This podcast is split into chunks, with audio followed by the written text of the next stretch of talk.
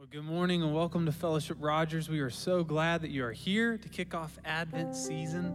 Would you stand with us and let's sing this familiar melody from Be Thou My Vision and sing these words of the incarnation as we worship the high King of heaven together. Let's sing. High King of heaven, you stepped from your throne, took on our flesh and made this world your home. Trembling in reverence, Lord, we look up, overcome by such unmerited love.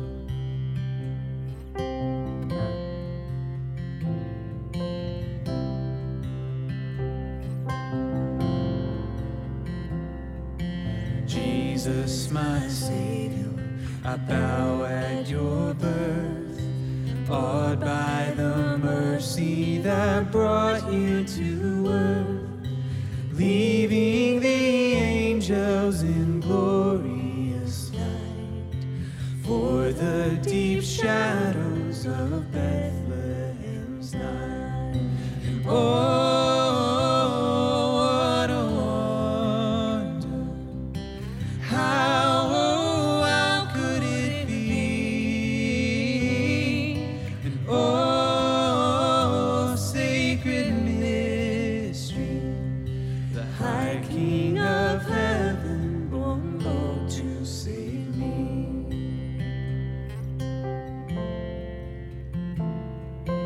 And in this mystery together.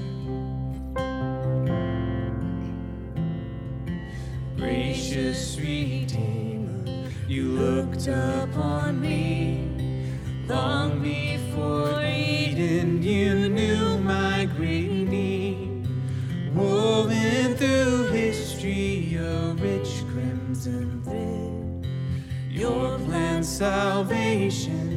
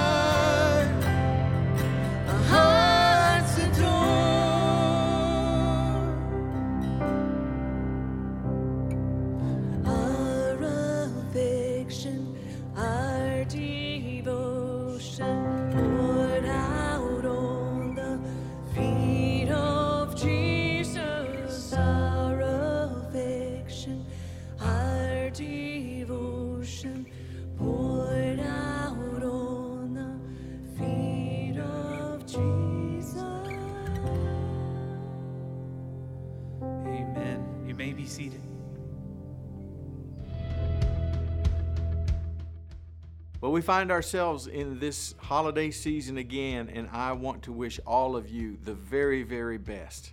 The gift has become an annual opportunity for us to give back to God during the Christmas season. Our fellowship family has developed a culture of generosity, believing that through the leadership of the Holy Spirit and in obedience to God, our resources can be used to make a difference locally, regionally, and globally. Last year, the people of Fellowship gave over $560,000 to the gift, which was prayerfully distributed by the elders to many worthy causes around the world. This year, we will again review the many requests made, but will also consider reducing the current debt with Fellowship Bentonville. Throughout the month of December, we are asking that you please prayerfully consider donating to the gift again. It's between you and God. We will make special envelopes available, or you can visit the giving page on our website, fellowshipnwa.org/thegift. Thank you for your participation in the past and the difference you've made in the lives of so many through your generosity. Let's never forget how good God has been to us.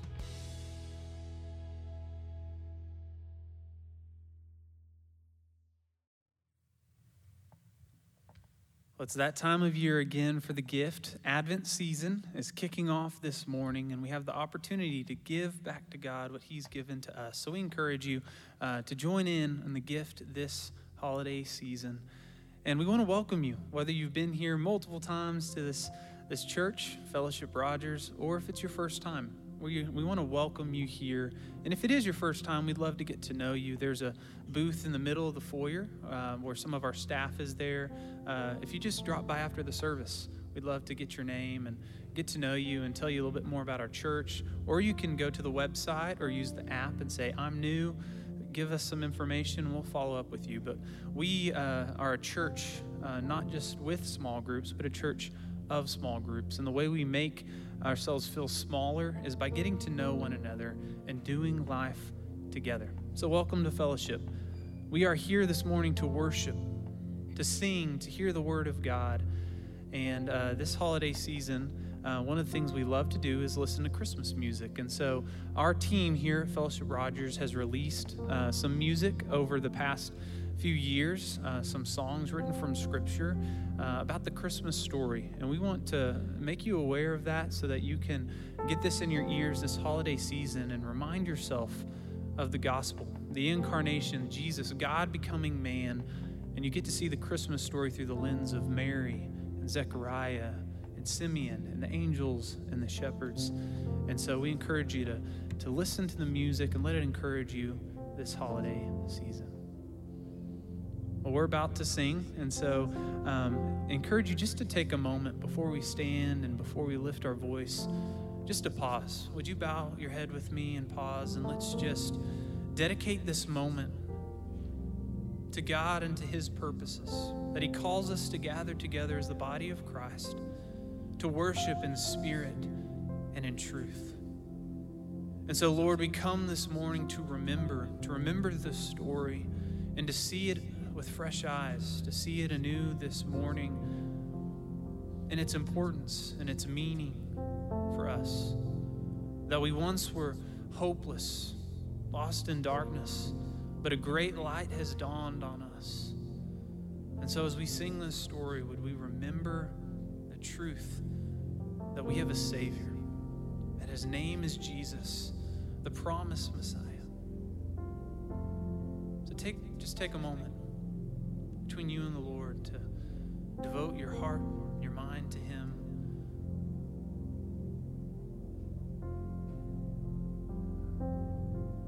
Let's prepare our hearts for worship. Would you stand with us and let's sing this familiar Christmas carol together?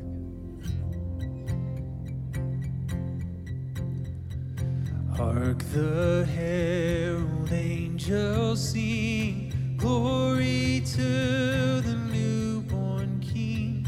Peace on earth and mercy mild, God and sinners reconciled. Joyful all ye nations rise, join the triumph of the skies with angelic proclaim, Christ is born in Bethlehem. Hark, the herald angels sing, glory to the newborn King.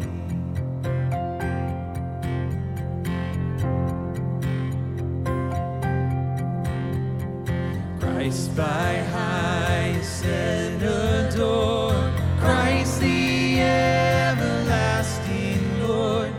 Late in time, behold him come, offspring of the virgin's womb. Veiled in flesh, the Godhead see, hail incarnate deity. Pleased as man with men to dwell, Jesus our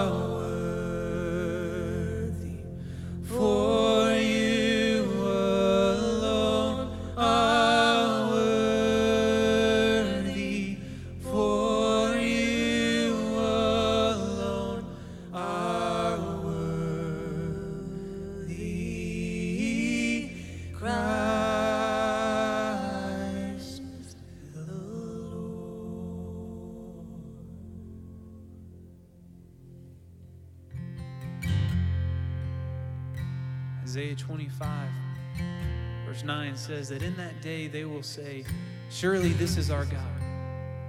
We trusted in him. He saved us. This is the Lord. We trusted in him. Let us rejoice and be glad in his salvation. You can go ahead and have a seat, and I just encourage you to take a moment to reflect on who God is, that he's a refuge for the poor, our very present help in times of need. And the promise is that this holiday season, just as every other time of the year, that he is near, that he is enough, that he is the healer, he is the comforter. He's the one that we have waited for. So as we continue to sing, may these words be true of us. As we sing to Jesus, God, you are the one we have waited for. We thank you for your first coming, and we long for your return.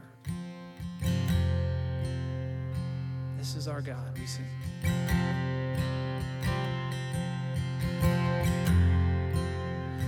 refuge for the poor, a shelter from the storm. This is our God. He will wipe away your tears and return your wasted years. This is our God. So we call. So call upon his name. He is mighty to save. This is our God.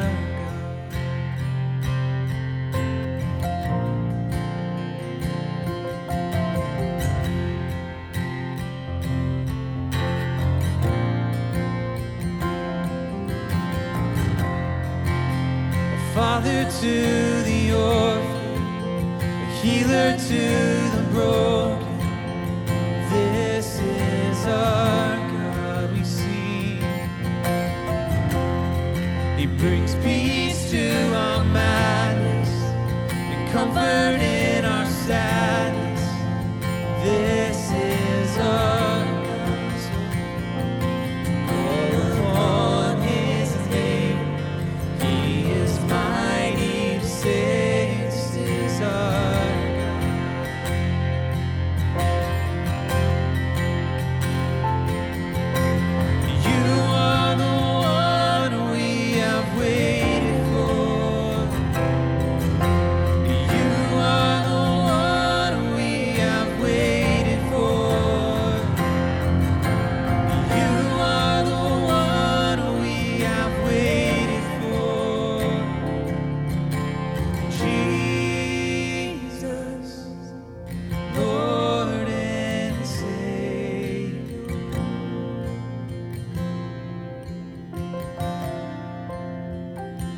This is our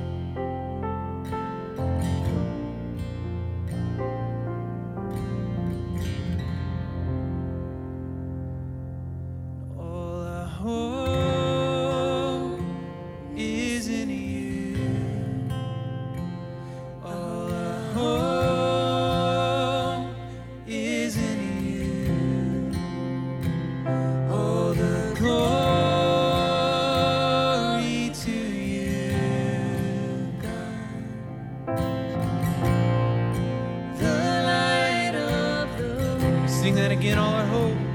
All our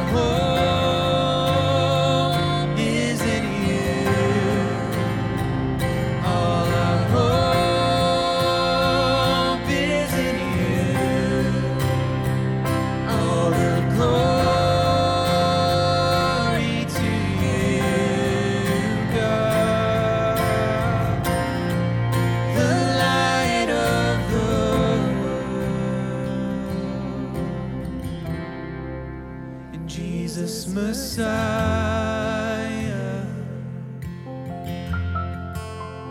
name above all names,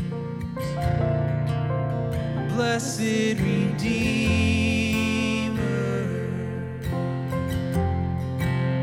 Emmanuel, God with us, the rescue for sin.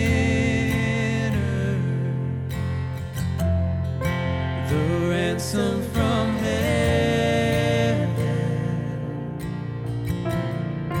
and Jesus Messiah,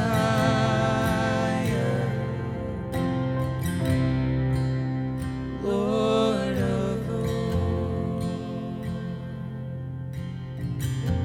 and Jesus Messiah,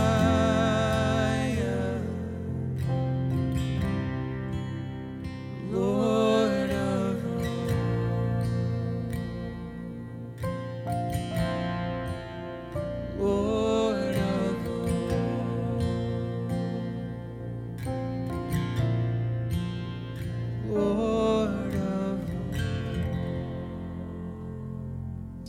Good morning. My name is Chance King, and this is my wife, Camille King, and we're here today to get to light the first candle of Advent, which celebrates the coming of Christ. And so if you're new here, we're new here. This is our fourth week. It's my fourth week on staff as the Rogers FSM, or Student Ministry Staff Guy. And so I just want to say welcome. As we get to celebrate this season, I hope that as we've made this place our home, you can make this place your home. This morning, we get to light the first candle, which is the prophecy candle of hope. And so as I light the candle, my wife will read some scripture, and then I'll pray for us this morning. Psalm 33, 20 through 22. Our soul waits for the Lord. He is our help and our shield. For our heart is glad in him because we trust in his holy name. Let your steadfast love, O Lord, be upon us, even as we hope in you. Lord, thank you that we get to gather here today, and that we get to remember your word, and we get to put our hope in you as we look towards the coming of Christ. Father, I pray that you stir in our hearts as we remember the days of old, Lord, when they had to hope truly that you were coming, the Messiah and Savior, Jesus Christ. Father, as we get to look backward and remember that, let us hearts be glad. Let us look expectantly and hoping for Jesus. Let us remind our hearts of this morning. In your name, amen. Well, thank you, Chance and Camille. Today we begin our celebration of Advent. This morning we initiate our march towards Christmas. We begin to narrow our focus, bringing concentration on the birth of the Savior at Bethlehem. Today we begin our study of the incarnation, where God took on flesh, came to this earth to seek and to save those who were lost. And what began in the cradle would ultimately culminate at the cross. Advent is simply a season of remembering. It's a season of longing for the coming of Christ. So it's a season of anticipation, a time of expectation, a time of waiting. Just as the Israelites waited in eager expectation for the promised Messiah and Savior, we wait in eagerness to celebrate Christmas, to celebrate the birth of Jesus, as we also long for his second coming, his second advent and physical bodily return to this earth as Lord. And we've got a lot going on in our Advent season. Let me remind you of a few things. Today, parents, we have our family Advent service. It's going on right now in the Family Center for the 9:30 service, but we also have one at 11 o'clock if you would like to stay and take your kids through that. It will set you up at home for family Advent. Also, we have our Advent devotionals that will be delivered to your inbox every day, beginning today through Christmas. And if you have subscribed to those in the past, then you are already in. In fact, you should have received one this morning. Did anybody receive Advent devotions this morning? Wasn't that good? It was good. Great way to start your day. If you would like to subscribe, all of this information is available at fellowshiprogers.org/Christmas. You can subscribe there. Also, Christmas Eve is a big deal around here. We're going to have 5 services on the Rogers campus and 1 in Bentonville. The Bentonville's kind of a Navy SEAL service. You guys are going to be outside at Orchard Park, and so bring a jacket and a blanket for your blanket. But you guys will be up there. Rogers and Springdale will be here, Family Advent at 3, 4, and or Family Christmas Eve at 3, 4, and 5, and the traditional services are at 7 and 8. We'll stream the 5 o'clock family and the 7 o'clock traditional, and signups for RSVPs are live on the website now. Here's my hope. My hope is that Jesus will draw us all near to him during this season.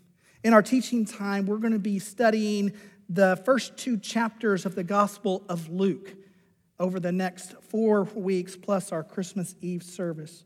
And my hope is that if you've been struggling in your faith, maybe this is one of your first Sundays back in a long time, or if you feel far from God, that over the next few weeks you would draw near. If you feel like you are intimate with him, that faith would deepen this season. In fact, I think it's worthy of us stopping right now and praying for Advent. Would you join me? Well, Lord Jesus, we thank you for coming to earth on a rescue mission to save sinners like us. We thank you that you humbled yourself and took on flesh, lived a perfect life, and died on the cross and were resurrected on our behalf. I pray over the next few weeks as we read devotions and sing the carols and read the Christmas story, that you would draw our hearts nearer to yours. It's in your name we pray. Amen. Well, today we begin in the Gospel of Luke, chapter 1. Open your Bibles there. We'll begin in verse 26. And as you do, would you stand for the reading of the word? Let's read our passage together this morning. In the 6th month of Elizabeth's pregnancy, God sent the angel Gabriel to Nazareth, a town in Galilee, to a virgin pledged to be married to a man named Joseph, a descendant of David. The virgin's name was Mary. The angel went to her and said, "Greetings, you who are highly favored. The Lord is with you." Mary was greatly troubled at his words and wondered what kind of greeting this might be. But the angel said to her, "Do not be afraid, Mary. You have found favor with God. You will conceive and give birth to a son, and you are to call him Jesus. He will be great and will be called the Son of the Most High. The Lord God will give him the throne of his father David, and he will reign over Jacob's descendants forever. His kingdom will never end." "How will this be?" Mary asked the angel, "since I am a virgin?" The angel answered her, "The Holy Spirit will come on you, and the power of the Most High will overshadow you. So the Holy One to be born will be called the Son of God. Even Elizabeth, your relative, is going to have a child in her old age, and she who was said to be unable to conceive is in her 6th month. For no word from God will ever fail." "I am the Lord's servant," Mary answered. "May your word to me be fulfilled." Then the angel left her. Thank you, Evan. You may have a seat. This passage is known as the Annunciation. It's the announcement to Mary that she would bear a son and become the mother of Jesus. It was communicated to her by an angel. It was clarified through a conversation, and it was confirmed with a miraculous sign.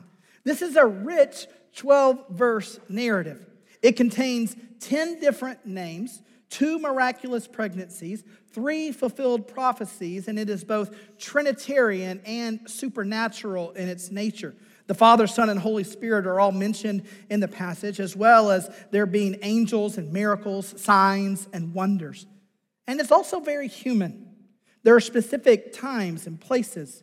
There's a betrothed couple and a fearful and confused young woman. And then a woman finally pregnant after years of infertility. There are questions and answers, and in the end, resolve. The primary characters in the story are the angel Gabriel, Mary, and Jesus, the child to come whose name means God is salvation. The story really follows the character of Gabriel, the angel. Gabriel only appears 4 times in the scriptures. He appears 2 times in the book of Daniel, in Daniel chapter 8 and Daniel chapter 9, and he appears 2 times in the Gospel of Luke. Once earlier in Luke chapter 1 to Zechariah and here to Mary. It's interesting. In each of Gabriel's visits, he does the same 3 things. He predicts the future.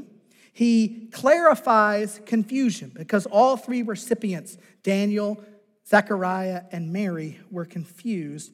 And he talks about the Messiah who was to come. Basically, when Gabriel shows up in the scriptures, the subject matter is the coming of the Savior, Jesus.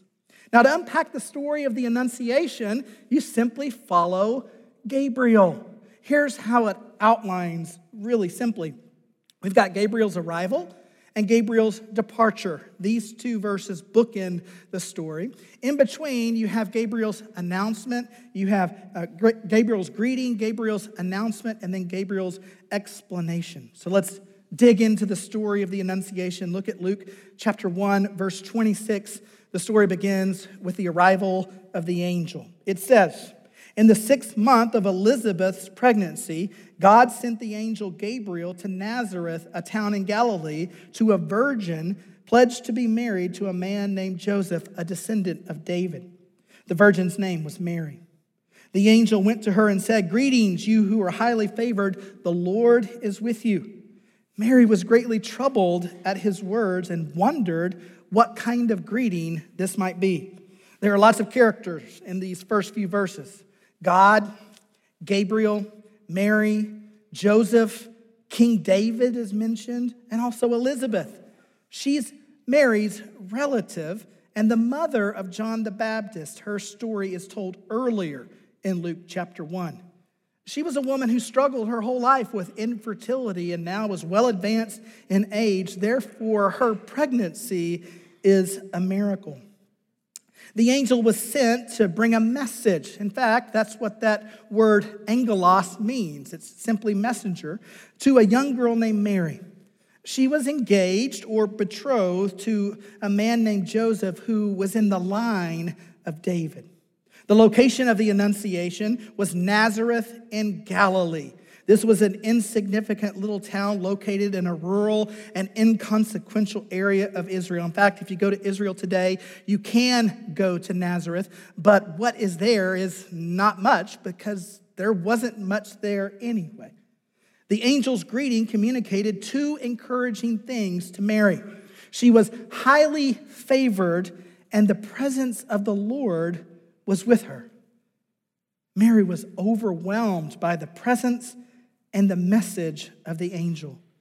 She definitely did not expect this message and felt unworthy to receive it. The story is combining 2 elements that don't seem to match.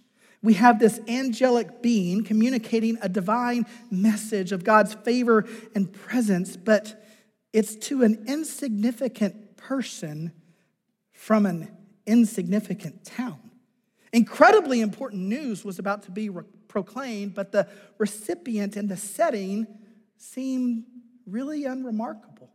In fact, Bible commentator and theologian Kent Hughes said this about this event: as we probe this beautiful text of the Annunciation, we cannot miss this inescapable fact that the greatest news ever proclaimed in Israel came to the humblest of its people. Well, let's continue to follow Gabriel in the story. We have both the arrival and the greeting. Next is the message. Look at verse 30. But the angel said to her, "Do not be afraid, Mary, for you have found favor with God. You will conceive and give birth to a son, and you are to call him Jesus. He will be great and will be called the Son of the Most High. The Lord God will give him the throne of his father David, and he will reign over Jacob's descendants forever. His kingdom will never end. The angel Gabriel instructs Mary, do not be afraid. Fear is the routine response when humans encounter angels in the Bible. Over and over again, when humans encounter angels, the Bible records them being afraid, and the angel instructing them to not be afraid. It seems that in the presence of heavenly messengers, there's an overwhelming sense of reverence and awe, which produces holy fear. Perhaps it's just a taste of what it might be like to be in the very presence of God. Well, the angel reminds Mary that this is a positive encounter. Don't be afraid, Mary. You have found God's favor. The message began with a simple but significant news. Mary, you're going to conceive and give birth to a son. Mary, you soon will be expecting. You will become pregnant. Now let me stop right here. Ladies, is this a significant moment? She just got the right stripe on the stick. I will never forget any of the moments where Amy told me that we were expecting. Those moments freeze time. Why? Well, because life will never be the same. Trajectories are altered. Plans are rearranged. Life will forever be different. Life is coming into the world. So for Mary, this was weighty and significant news by itself. But now add to this. Mary was a virgin. So to become pregnant was both impossible and scandalous. I can't imagine how she must have felt. Surely she was shocked and scared and confused. Her head must have been spinning, her mind racing out of control. And add to that the surprising news that her conception would go to a whole nother level, that this child was the promised Messiah, the promised Davidic king, the one promised and prophesied in 2 Samuel chapter 7. So the son of Mary and Joseph would be the son of King David. And in the line of kings, he would reign on the throne forever, and he would be the Son of God. This was huge news. It was the fulfillment of both promise and prophecy. This is what every Israelite longed for. The coming Messiah, the eternal King, the long-awaited, much anticipated and hoped-for Savior. Look at Mary's reaction in verse 34. She responded with confusion. How will this be, Mary asked the angel, since I am a virgin? The angel answered, the Holy Spirit will come on you. The power of the Most High will overshadow you. So the Holy One to be born will be called the Son of God. Even Elizabeth, your relative, is going to have a child in her old age. And she who was said to be unable to conceive is in her 6th month. For no word from God will ever fail. First, note that Mary is not surprised that the Messiah is coming. For an Israelite, she had hoped for and anticipated the coming king. No, she was surprised that she would conceive as a virgin, and certainly surprised that she would be the mother of the Messiah. How will this be? She asked. Well, the conception would not be a result of human effort, but of divine enablement. It would be an immaculate conception. The miraculous birth would be the work of the Holy Spirit. It would be a result of the power of God. The birth of the divine would be a work of the divine. And the Messiah would come to the earth with an accompanying sign. It would be a virgin birth. The prophet Isaiah wrote of this birth 700 years before Mary had this encounter with the angel Gabriel. Isaiah chapter 7, verse 14 reads like this. Therefore, the Lord himself will give you a sign. The virgin will conceive and give birth to a son and will call him Emmanuel, which means God with us. The incarnation, God becoming man. The virgin birth is taught in this passage, Luke chapter 1. It's also taught in Matthew chapter 1. This miraculous birth is a sign pointing to Jesus as the one sent by God to save our souls. And it's considered an essential part of our Christian doctrine. So let's think about the virgin birth for a time. Why is it so important? Here are some thoughts. The virgin birth is essential to our Christology. Christology is that branch of systematic theology concerning Christ and Jesus. Our Christology teaches that Jesus is 100% God and 100% man all at the same time. Without the virgin birth, without the work of the Holy Spirit at conception, we would have no divine union between divinity and humanity. And because the incarnation occurred at conception, there was never a moment that Jesus was not fully divine. Even in the womb, he was God. The sinless nature of Jesus came through his being of divine nature and through the power of the Holy Spirit. He was not just a good prophet or teacher. He was God made flesh. And the virgin birth and the miraculous conception are essential to this understanding. The virgin birth is also essential for our understanding of our salvation. Salvation is a supernatural work of God. We are born of the Spirit, not through human effort. And the birth of the Savior evidences that the whole of salvation is a work of God, from cradle to the cross. God has been empowering a rescue plan for mankind.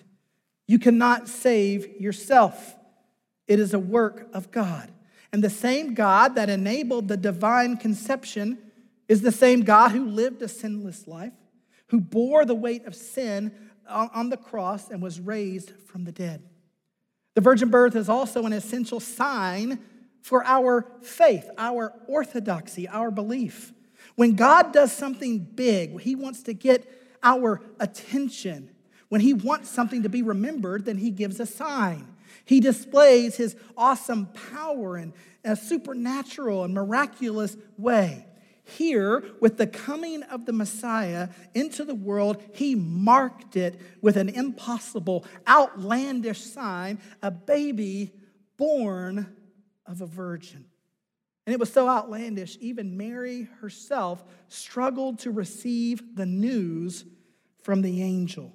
So the angel gave her a sign as well. Back to the story. Mary's asking a question. How will this be since I am a virgin? Skip down to verses 36 and 37. The angel said, even Elizabeth, your relative, is going to have a child in her old age. And she who was said to be unable to conceive is in her 6th month, for no word from God will ever fail. Mary struggled to accept the news. So Gabriel evidenced that God was able. He offered proof that the unimaginable was possible. He said, even Elizabeth is going to have a child. And that would have sparked in Mary's mind, okay, Elizabeth, that's my elderly relative who's been infertile her whole life. And he said, Elizabeth's in her 6th month. Trust God in this, Mary. He has power to do the impossible. And what he speaks or wills, because the angel had just told Elizabeth's husband, Zechariah, that she would be with child. What the Lord wills comes to be. No word of the Lord will fail. And Mary, you're receiving a word from the Lord. So in sharing Elizabeth's story, the angel is encouraging Mary that her story is possible. And that's the purpose of biblical signs and miracles. Seeing the unbelievable helps us to believe. Observing the moving of the sovereign hand of God builds our faith. If Elizabeth could become pregnant in her advanced age and with her infertile womb by the help and the power of God, then perhaps Mary could become pregnant by the help and the power of God. So really, there are two signs or miracles in the story. One is for Mary, the other is for us. Elizabeth's miraculous pregnancy was offered as proof for Mary that God is able to accomplish the unthinkable. The virgin birth is a sign to you that Jesus is not just a good guy or a well thought of teacher or prophet. He's the Messiah, the Savior of the world.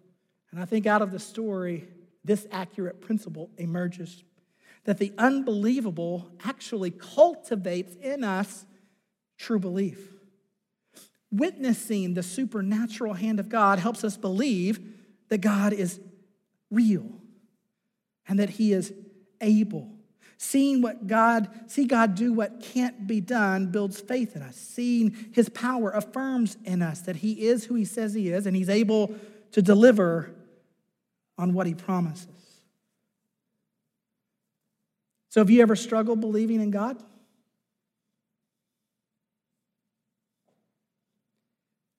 Have you ever had a season of doubt in your life? Drifted from faith and began to treat this whole story as a myth or a fable or just a cultural warm story. Maybe you're even a skeptic. Well, what would have to happen to convince you that Jesus is real and that he's a Savior and that you need him in your life? What if I told you that God came to earth as a man? The theological term is incarnation. John 1:14, the Word became flesh and dwelled among us. And what if I told you that he was born of a virgin and that virgin birth was predicted 700 years earlier by the prophet Isaiah? The Son of God, the second member of the Trinity, became the son of Mary. And what if I told you he walked on water?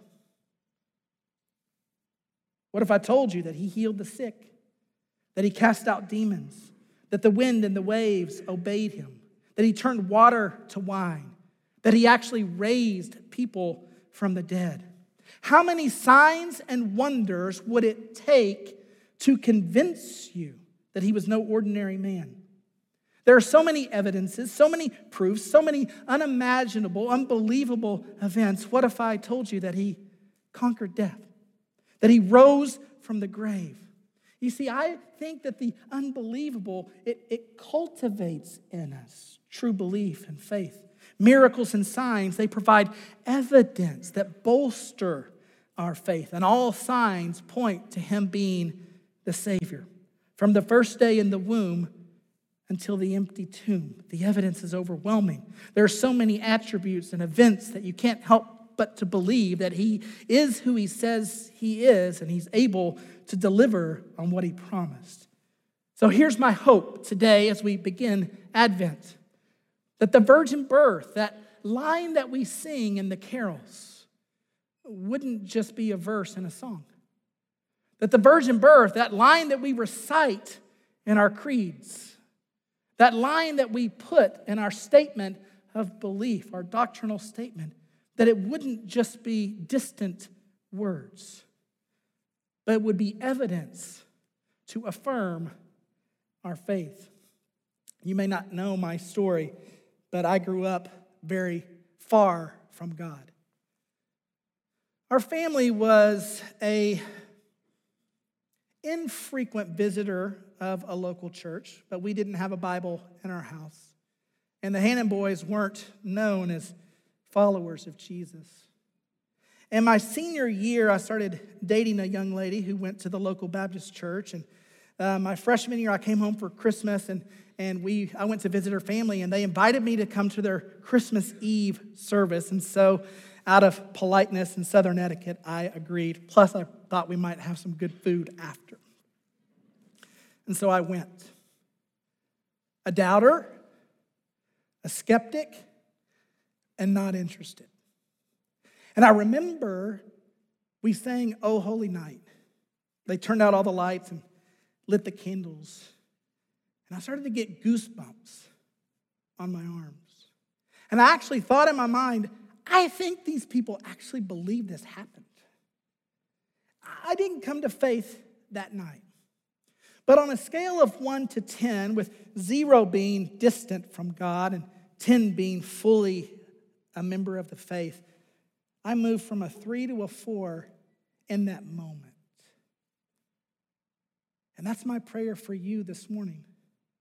That as you look at this story, you don't see the virgin birth as a line in a fable, but evidence worthy of belief. In fact, I think it's worthy of personal prayer even right now. Would you bow your heads with me? And I just want to give you a moment as we head into Advent to pray to Jesus, whatever that looks like for you. Maybe you've been far from God for a long time. Or you've broken your spiritual rhythms during COVID and you're just coming back. Or maybe you're firm in your faith. Wherever you're at, take a moment right now to talk to Jesus and affirm your belief. If you don't know him and you want to come to know him, then repent of your sin and confess your belief in him right now. Spend some time in prayer with the Master.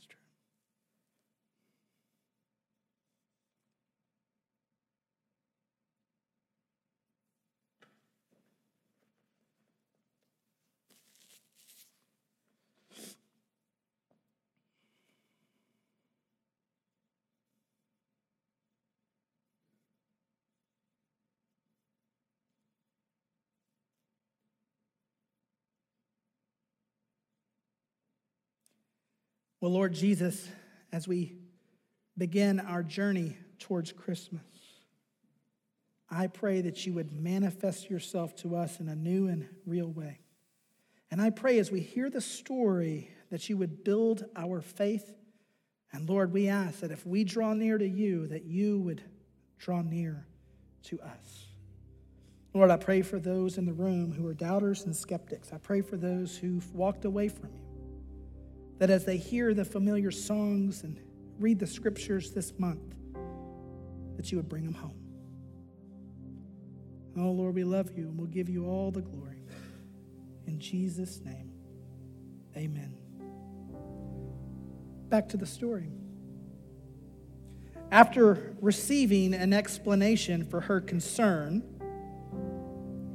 and a sign for her faith, the story ends by recording Mary's response and Gabriel's departure. Look at Mary's response. It's found in verse 38. She says, "I am the Lord's servant. May your word to me be fulfilled." Then the angel left her. Apparently, Mary accepted the angel's explanation. She moved from confusion to surrender. She went from questioning the plans of God to being a willing participant. Mary came to a point where she believed that the Lord was able to do what he proclaimed, and so she surrendered to his will for her life. It didn't mean that it wouldn't be difficult or that she would be free from adversity, but she came to a point where she was at rest in his providential plans. We actually see a progression in the story for Mary. She moved from fear to confusion, ultimately to faith, and then surrender. What began as shocking news became her accepted path, where she was able to actually say, "I am the Lord's servant. May your word be fulfilled in my life." What courage! What selfless abandonment! Because we know the road ahead would not be easy.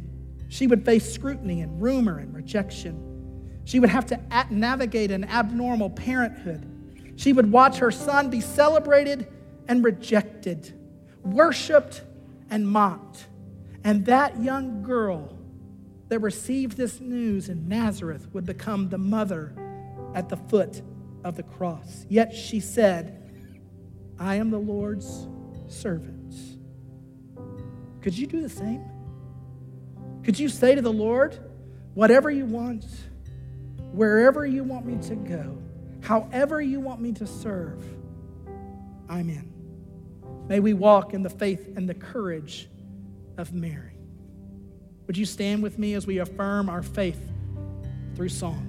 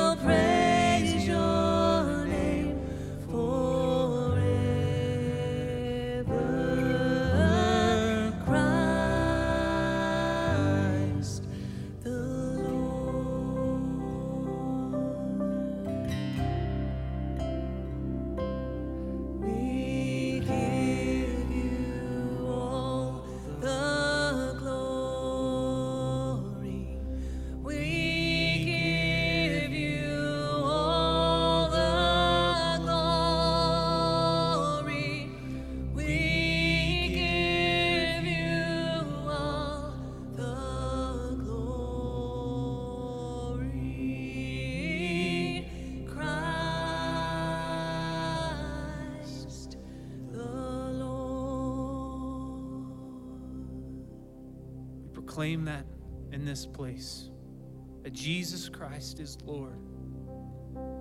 So may this be a season of remembrance for us all, a season of devotion and adoration. God, that as you are calling us back to you, to our first love, God, would you teach us to trust and to walk by your Spirit, and trust in obedience, trusting that you are good and that you are God. We thank you for this Advent season. We pray that you'd bless it for our families. We look forward to all that you have for us. We pray in Jesus' name. Amen. Thank you for worshiping with us this morning. If you would like prayer, our prayer room is open, and we'd love to pray with you and for you. Would you go in peace this Advent season?